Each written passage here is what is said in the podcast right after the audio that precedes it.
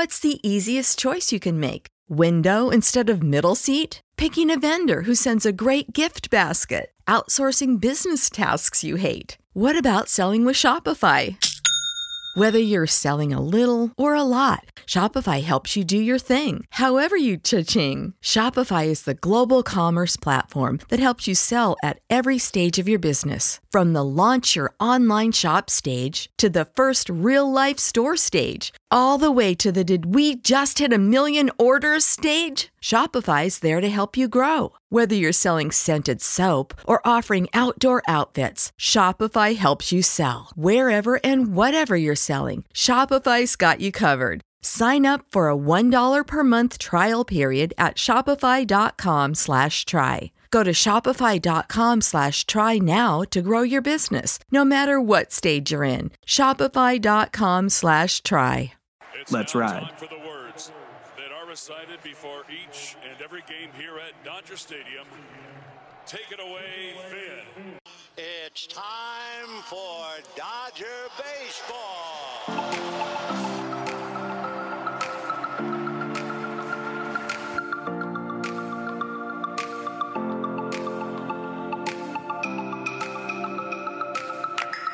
What's going on, Dodgers fans?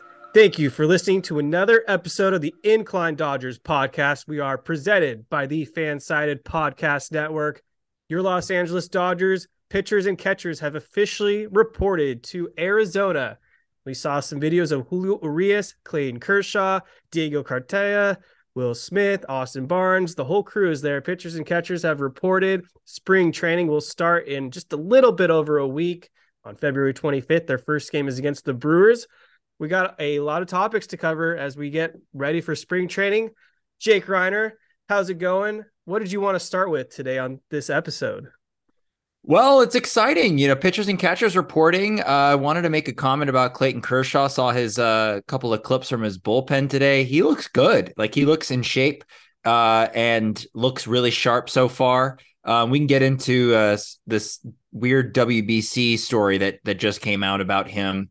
But the first thing that I want to talk about is kind of what everyone's been talking about across the baseball landscape, which is the cheating that went on throughout the years, most recently 2017, 2018, because Evan Drellich's new book has a lot of new things in there that we didn't know. And one of those things is that he has a couple of sources, one of them being a Red Sox source, which is kind of suspect, if you ask me, given the fact that they were caught cheating themselves, basically accusing the Dodgers of implementing some sort of sign stealing, cheating thing in 2018. And then the other part that he mentioned in his book, apparently there was a Dodgers source. This is the first time I'm ever hearing of a actual Dodger source when it comes to this stuff, saying that in 2017, they used a base runner system where someone in the video room decoded signs and sent a signal to the base runner, kind of like what the Red Sox and Yankees were accused of doing. But here's my thing. Where's the evidence? We have no evidence of this. There's nobody that has come out and said that there is any video evidence, any picture evidence, any evidence with faces to them. So like sources that are willing to go on the record, there's been none of that. According to the Red Sox source that Evan Drellich talked to, it says, quote, "The Dodgers have always been the thing that bothers me the most because they're the biggest cheaters in the world, in the effing world. They were doing it against us in the 18 World Series. They got caught by Major League Baseball, and Major League Baseball did nothing." That is a Red Sox source telling Evan Drellich. And to me, it's just such a coward move. If you're going to make the allegation that the Dodgers are the worst offenders, the worst cheaters out there, put your face to that story. Tell us more. Give us the evidence, because until I see that, until I hear anything that resembles anything of evidence, I'll change my tune. But until that time, I'm going to continue to refute it, because it's It's egregious what the Astros did. There's video evidence to prove it, the trash can and everything like that, and also all the accounts, not to mention Mike Fiers, who went on the record because he was actually on that team, basically corroborated everything that Evan Drellich and Ken Rosenthal had reported. And there's been so many allegations hurled at the Dodgers, but not one named source has gone on the record, either from the actual team or from another team that is accusing them of doing this. So it's just this the most asinine set of allegations I've ever heard, and seems pretty baseless if you ask me. I don't know. What do you think, Kev? Number of thoughts. One, why are we still talking about this? What year are we in now? Good question. 2023? Yeah. 4 or 5 years ago. So Evan Drellich has gone from reporting on the lockout, because that was like his whole thing a year ago, to now he wrote a book about this, a thing that I could care less about. Two, Dave Roberts has already come out saying that MLB has cleared the Dodgers of any wrongdoing. So like you were saying, there's no evidence whatsoever. If Major League Baseball is saying that the Dodgers did nothing wrong, then clearly what are we here talking about?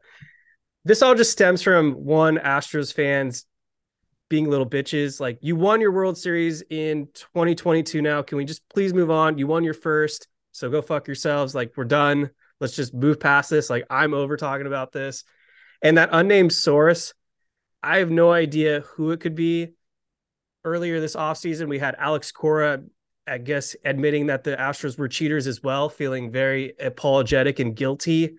But then he does it anyways with the Red Sox. So he screwed the Dodgers not once, but twice.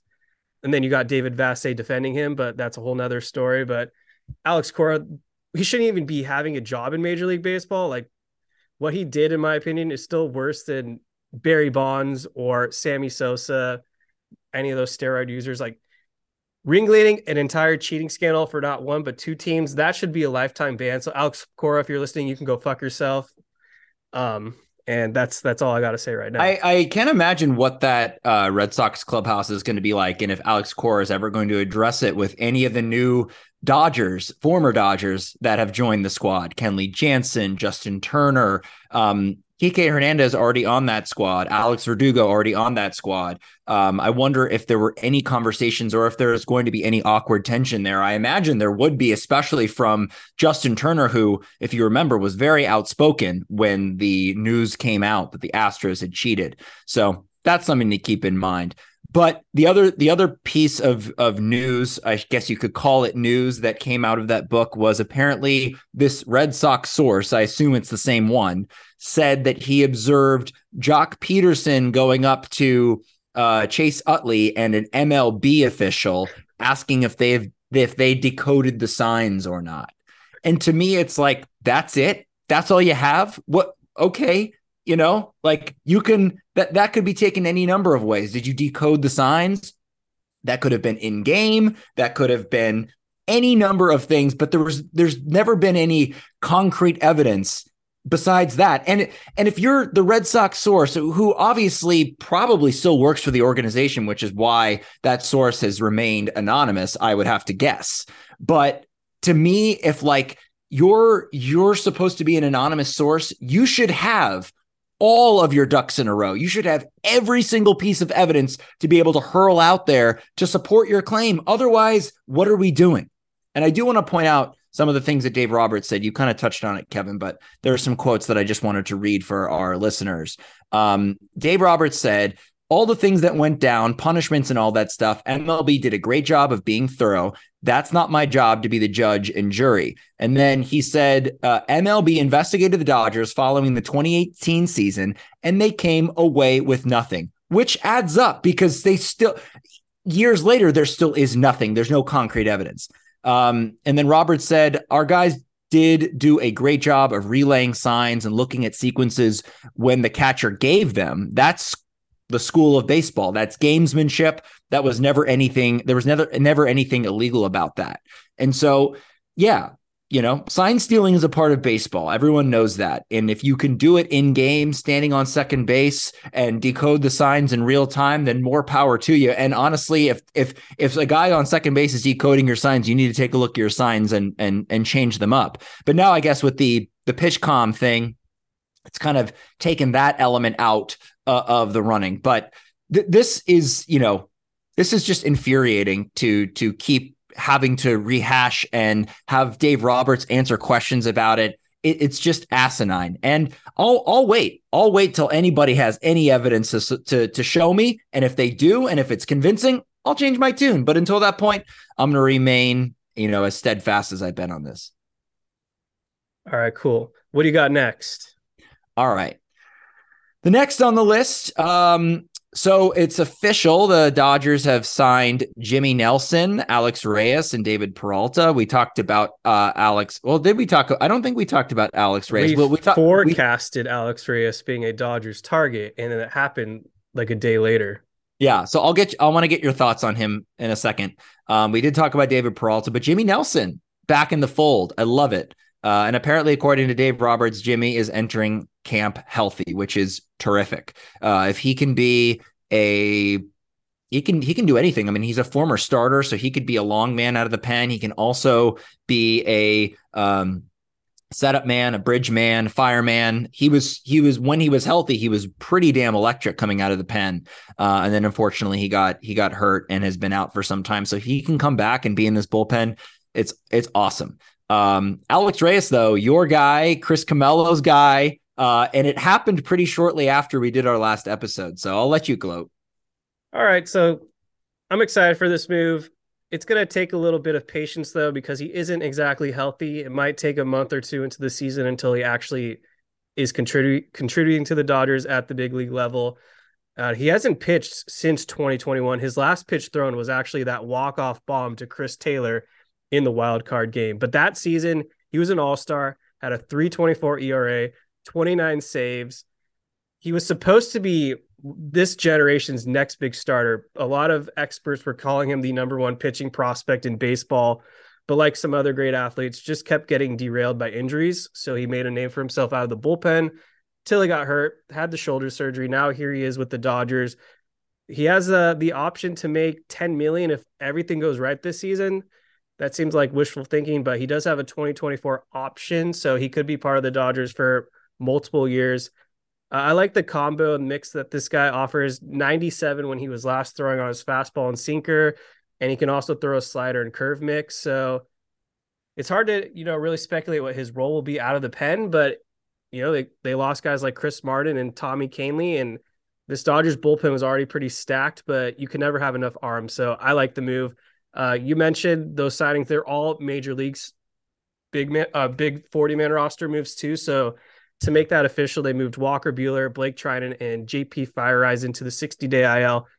I thought Nelson was a minor league signing, but he's actually a major league as well. So just thoughts on Nelson real quick. Like you mentioned, was electric out of the pen, had a 1.86 ERA, only threw 29 innings with 44 strikeouts, though. Was about to be like the next big high leverage arm and reclamation project for the Dodgers until he had to undergo Tommy John surgery. So that's why he was out all of 2022. They declined his option, brought him back for about $100K more than what he was going to make. So he's getting $1.2 million, but I like it. Yeah, me too. Another name on the market that we talked about last week is Zack Britton. And according to Ken Rosenthal, Zack Britton is on the Dodgers' radar. Your thoughts on him? Yeah, so the Dodgers have to carry two lefty relievers all season, in my opinion. And we know Alex Vesey is likely one.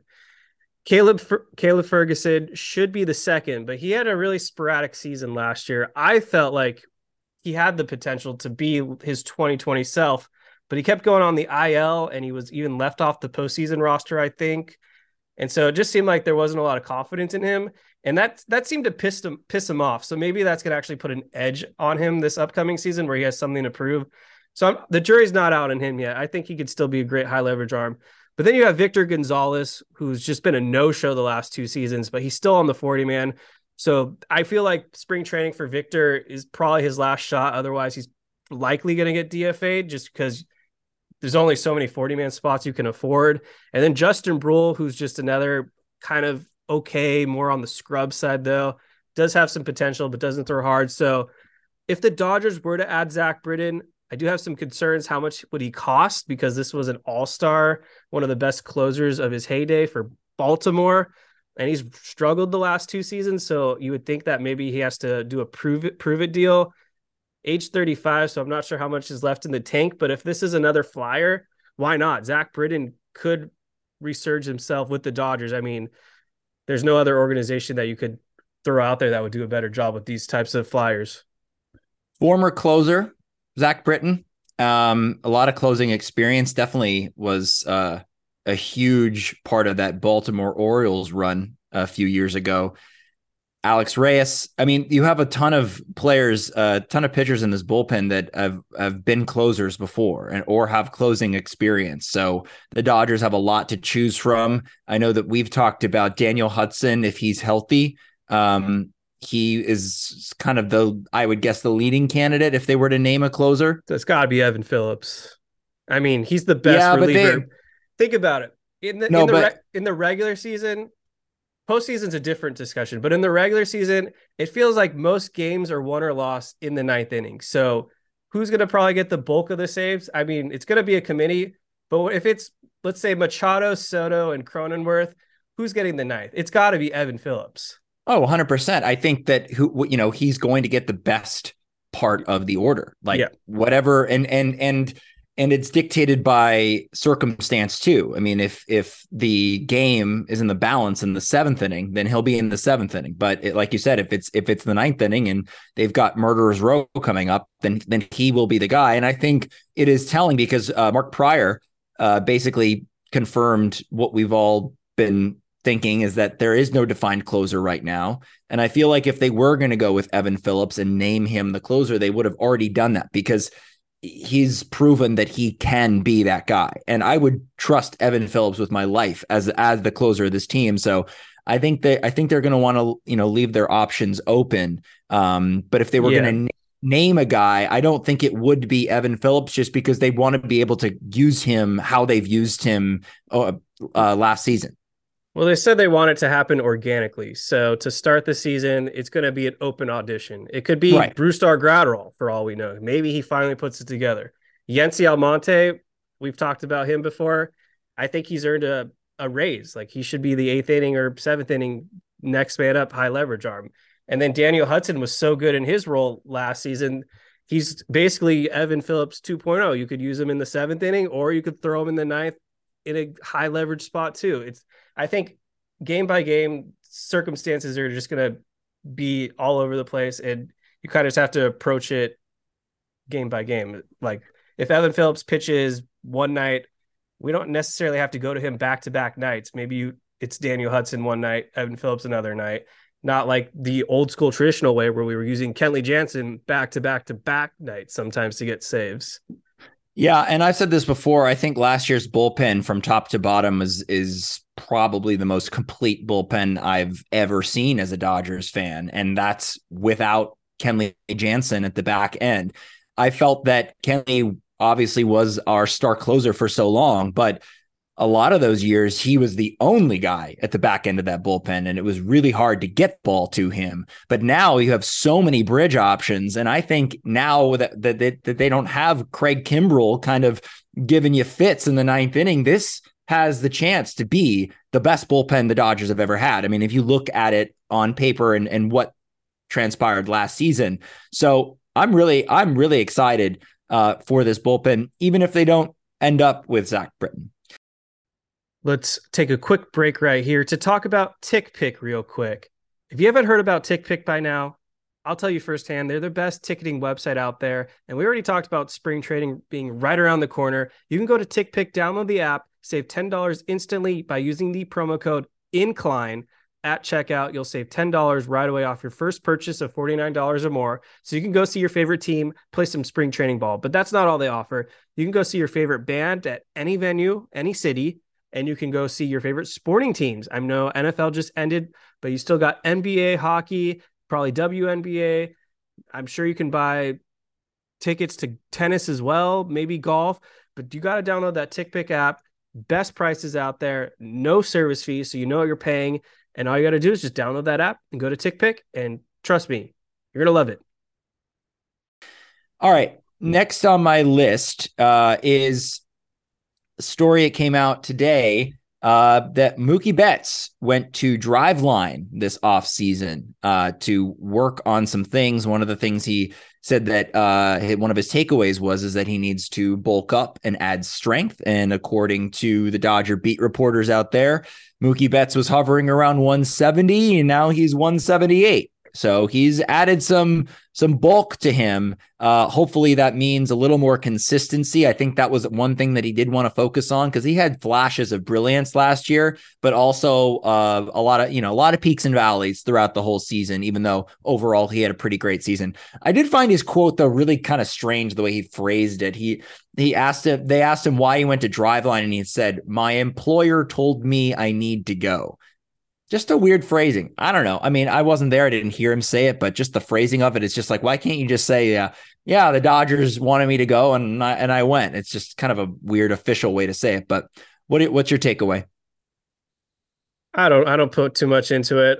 To be honest, we know he came out of the gates really slow last season, was batting like under 200 the first 2 weeks, give or take. Then he went off. Then he kind of cooled off, but then he went off again. And then he cooled off, and then he went off again for a little bit. And then by the time we were in September and the postseason, he faded. And it's going to be the same story with me every year. Just be hot in September, because that's not what we had last year. Have the momentum. Hopefully this is the type of team that just clicks in the second half. And that's typically the type of Dodgers teams, with the exception of 2017, where the ones that got hot near the end go on long postseason runs. 2018 is the perfect example. Miserable in the first half, took off in the second half. I know I just said 2017, they was the opposite. They were cruising the entire first 4 months, and then in September they fell off and then got it together. But it's the same thing. 2019, it felt like they were getting kind of cold near the end, first round exit. But then 2020, they were hot throughout the entire season, won the World Series. 2021, same thing. Completely got hot in the second half, made it to the NLCS, just couldn't overcome the injuries.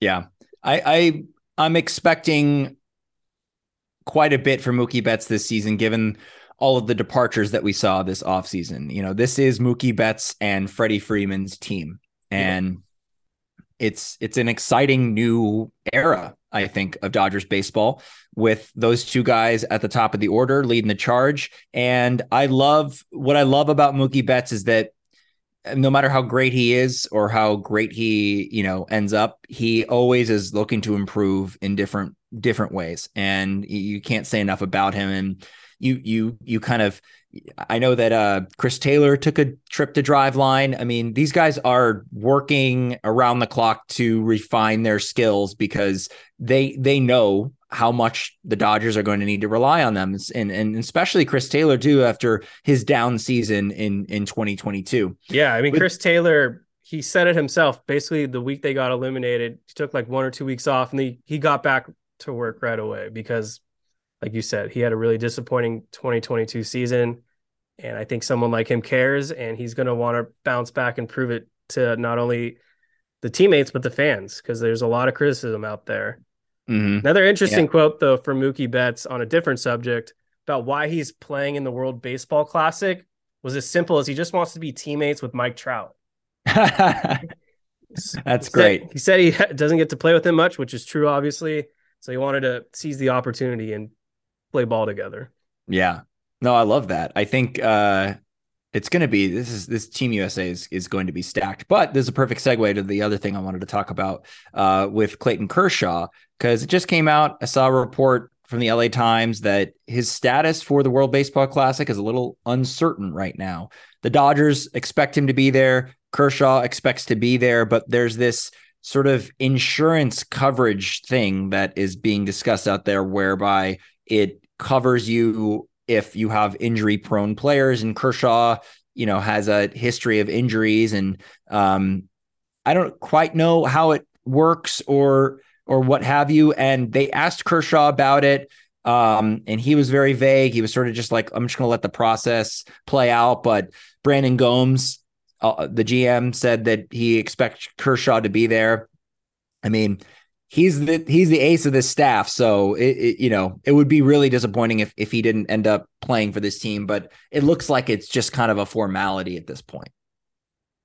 Yeah, that would suck. I know that the World Baseball Classic has some interesting rules where there's really tight pitch counts, especially in the first round. I'll have to review it, but it was something pretty low, like 75 pitches or something. Yeah. So that's it for the WBC. One of the weird things that came out today, and I'm surprised that he was as candid as he was, talking about Milwaukee Brewers star pitcher Corbin Burns. He was interviewed today talking about his arbitration process, and he felt like the Brewers pretty much lowballed him. And he, according to him, the Brewers were kind of hell-bent on basically not paying him the least amount of money required. And that's kind of lame. But the big headline that came out of that, according to Corbin Burns, is that the Brewers said in the meetings that he was one of the reasons why they didn't make the playoffs. How insane is that? First of all, even if that were true, you don't tell your star pitcher that he's one of the reasons why you didn't make the playoffs. And it's such a stupid comment too, because this is not basketball. This is not like, one star can affect everything. He's just a pitcher, and he's a pretty damn good pitcher. He's an all-star Cy Young pitcher. And to me, it's like, is he, there's no more pitchers hitting in the National League, so he can't hit anymore. What about the offense? What about the rest of the team? Makes no sense to me why they would even say that. And he even said there was no reason for that. It was not necessary to bring that up. So a lot of bad blood between the Brewers and Corbin Burns, according to him. It's the relationship isn't good. And I follow the Milwaukee Brewers account on social media, and they've been posting a lot of spring training content, and all the Brewers fans in the mentions are irate, and they're basically just calling them out about this Corbin Burns mess. But what do you think of it? I mean, the reason I bring it up is because I know that the Dodgers obviously would love to have someone like Corbin Burns on their team. And with this kind of bad blood brewing, it could mean that he, that there's more of a likelihood that he could get dealt. Yeah, this is going to be an interesting storyline as the season progresses, because I think the Brewers are going to be one of the underperformers to entering this 2023 season. I don't like what they did this offseason. They have a great starting staff, but after you get past Burns and Woodruff, a lot of question marks. Peralta can't stay healthy. And then you get to their bullpen. They always seem to find guys that can plug in right away and are effective, but they did get rid of Hader, but they got Devin Williams. But if Williams were to go down, who knows what happens. But this is going to be a tough one because the Brewers apparently don't want to pay him. I don't know why. They lowballed him, as you mentioned. He wants a contract extension. It doesn't appear they're going to do that. So I'm not too in deep. I don't know too much that goes on with the Brewers, but from what I can see from the outside, I don't see this one ending very well. I really respect Corbin Burns for saying what he said. Not a lot of players will open up like that. And I think it really speaks volumes about who he is as a person, because he basically stood up and said, I'm not taking this shit. This is unacceptable. Especially, I mean, he's the ace of their staff. I mean, this is not some role player or some, middle reliever. This is the ace of their staff, Cy Young Award winner. And he's like, I deserve better. And guess what, Corbin, you do. So come on over to the LA Dodgers. Yeah. We'll get you set up. This is that's actually a good setup for this question from Catch the Blues on Twitter.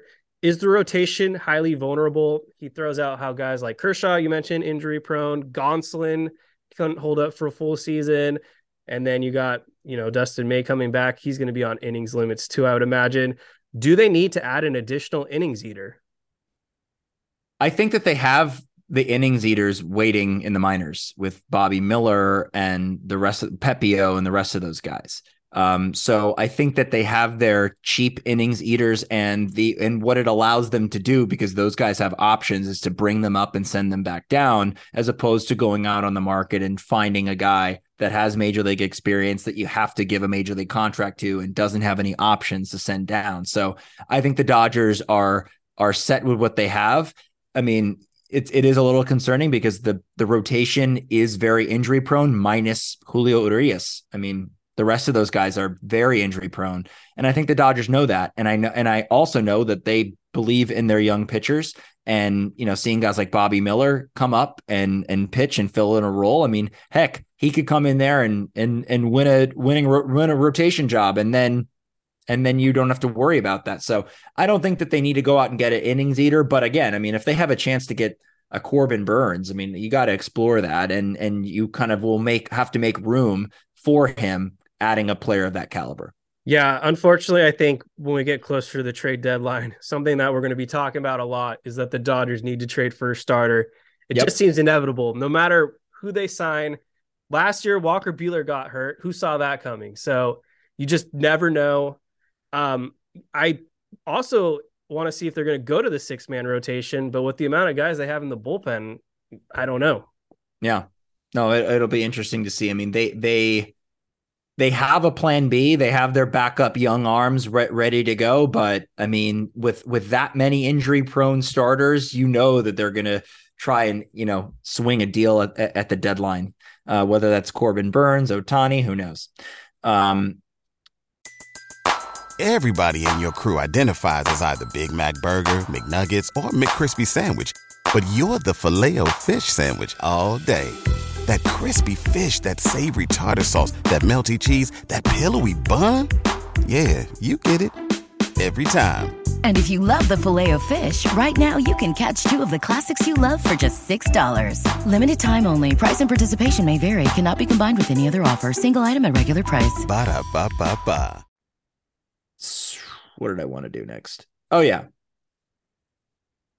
This is a kind of a cool thing. They did a little profile in the LA Times on J.D. Martinez the other day, and kind of how I already love him because he was talking about how he wants to win a World Series, and that was a huge motivation for him to want to join the Dodgers. I mean, it's no secret, and he took a discount to do it, and he kind of realized that the Red Sox kind of were going nowhere, and that the Dodgers were his best chance at his age to win a World Series. And I love that. And he has a history of taking young guys under his wing. He famously took Mookie Betts under his wing, and he won AL MVP. I'm not saying that Miguel Vargas is going to win NL MVP this year, but he has a much better shot at having a breakout type season if he is working with J.D. Martinez. And that appears to be the case, is that J.D. has been working out with Miguel Vargas. And I mean, you got to love that, right? Yeah, I'm pretty sure when we had first initially talked about J.D. Martinez signing with the Dodgers, one of the things that I pointed out was how big his leadership's going to be in this clubhouse. And I think I actually directly said, I bet you he'll work with Miguel Vargas. So looks like that's coming through. I think J.D. Martinez, who will be the everyday DH, they confirmed that. Not that that's a shocker, but I'm excited to see what he does. I think his bat is going to be electrifying. This is a guy that destroys lefties. Even in a down year, he was still an all-star last season. So I'm excited. I think, you know, Dodgers fans are still trying to get over the losses of JT, Bellinger, Trey Turner. But we got a lot of new exciting guys that are veterans. They're going to play with a lot of passion. They're great clubhouse guys. Miguel Rojas is another guy who connects with his teammates. I mean, he was able to motivate guys in Miami, and that team doesn't try to do anything to win. And he encouraged guys like Jazz and other Marlins names. Can't really name them because they're the Marlins, but regardless, he got them motivated. So excited for Rojas, excited for J.D. Martinez. David Peralta will be another exciting clubhouse ad as well. So a lot of grit. Yeah, a lot of grit. Love this team already. This is going to be a fun watch. I just thought of a question for you. All right. So I saw some pictures today of Justin Turner in Red Sox attire. I saw some pictures of Trey Turner in Phillies garb. Are there any players out there right now, former Dodgers, that went to other teams that you still wish we had on this team? That was still with us. Do you from just or, who we lost in this last offseason? No, I'm saying I'm opening it up to any former Dodger that's currently playing. Perfect. This will answer this question. So from Lakers_310 on Twitter, who will benefit the most from the end of the shift era? And to answer both these questions, it's Corey Seager. I don't know why the Dodgers let him walk. I think they offered him $285 million or something along those lines, which we knew was not going to be enough because he wanted over $300 million. First of all, when they had the shift last season, I think he was the most robbed player statistically. I think he lost like 70-something hits to the shift, and he proved to stay healthy. His glove was great. I think just all the defense issues, I think he's just trying to stay healthy, to be honest. He got paid, so now he can go all out. But I think that the Dodgers, we got Gavin Lux, who I think will be fine. But there's just something about having a guy like Corey Seager in your lineup who can just get out of bed and straight up hit. This is the most consistent Dodgers hitter, maybe next to Justin Turner, that I've seen over the last decade. And I really wish he was still in our lineup because not only is he great in the regular season, he's also extremely clutch in the postseason. Yeah. I think that the Dodgers didn't want to give him the money that he got from the Rangers. I mean, clearly they didn't. And I mean, I'm still okay with letting him walk just based on the commitment that the Dodgers would have had to dish out for him, for a guy that has struggled historically to stay healthy. And, I think that if he were to go to any team, I mean, the Rangers was a perfect landing spot. I mean, I think that the Rangers will figure it out. They certainly have a lot of talent in place, and they might surprise everyone this year or in the coming years. But they're, you know, they've got a pretty stacked lineup, and with DeGrom and Andrew Haney now in their rotation. I mean, they could be good. And so, but like in terms of a team that really can't come back to really hurt you, unless the Rangers and both the Rangers and Dodgers make the World Series. I was fine with letting him walk, but I also have flashbacks of Adrian Beltre when the Dodgers let him walk. And that was always I always missed him every year that he wasn't playing for the Dodgers. So it may turn out to be kind of the same thing. For me, it's Justin Turner.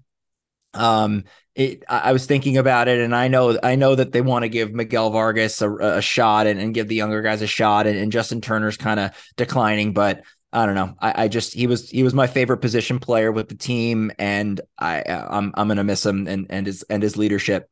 So that was it for me. Watching players retire with your team is so overrated, unless it's like a true legend like Kobe Bryant. I find it so overrated. Like, I don't want to watch players at the very end of their career just limping around on a team, especially a team that's trying to win. If the team sucks, then yeah, I get it. That's good way to get you into the park. But like for the Dodgers right now, I don't want it. So goodbye, Justin. Enjoy Boston. We have one more question from Billy Martinez reaching out on Instagram. And I think this is an awesome question. When the Dodgers return to SoCal at the end of March for the exhibition freeway series against the Angels, which two pitchers and two position players will raise their stock the most this spring? Do you guys have guys in mind right now? Because I got to think for a second. All right, yeah. I mean, position players wise, no shocker here. Miguel Vargas, I think he'll have a great spring and solidify himself as an everyday starter. More of a fringe hitter, I guess. I would have to go with James Outman. He already proved he can make the major leagues, but barely got to play. He is competing for that center field job. Honestly, I don't think the competition is that strong. If it's just Trace Thompson and Jason Hayward, I fully believe that Outman is more talented than both those guys. So I think he's going to blow past the competition and win that center field job. Pitchers is tougher, but first one, I got to go with Pepio. I think he's become the forgotten man, and I think he's going to get a lot of innings pitched this season for the Dodgers, and quality innings. And then another guy, talked about him a couple times, but I think is Tyler. I got to learn how to say it. Tyler Seer. I think it's Sear. So we'll go with Sear. I think he's going to have a great spring, and you're going to see him. For me, it's Gavin Lux, one of the position players. I really think that he's going to put it together this season. He's going to have a breakout year. And another position player that I think will raise his stock is Will Smith. I think that he is going to take the next step in his career. He's the middle of the order bat. He knows that now. He's done it for a few seasons, so I expect him to raise the bar this season. For pitching, I think we're going to be surprised by Noah Syndergaard. I'm really excited. I love his attitude. I think that the Dodgers really could turn him into the next Tyler Anderson, and I think he's got better stuff than Tyler Anderson, more overpowering stuff, I should say, than Tyler Anderson. So I'm really looking forward to that. And then I think I was going to go with Pepio too, because he struggled with his command. His stuff is really nasty. And I'm excited to see him make a few more starts and get it together. Awesome. Was there anything else, Jake? That's it for me, bro. All right. Thank you guys so much for listening to this week's episode of the Incline Dodgers podcast as we get you ready for spring training. In the meantime, make sure to subscribe wherever you listen to your podcast or follow us on YouTube to watch this video format. But in the meantime, everyone have a great rest of your week and go Dodgers.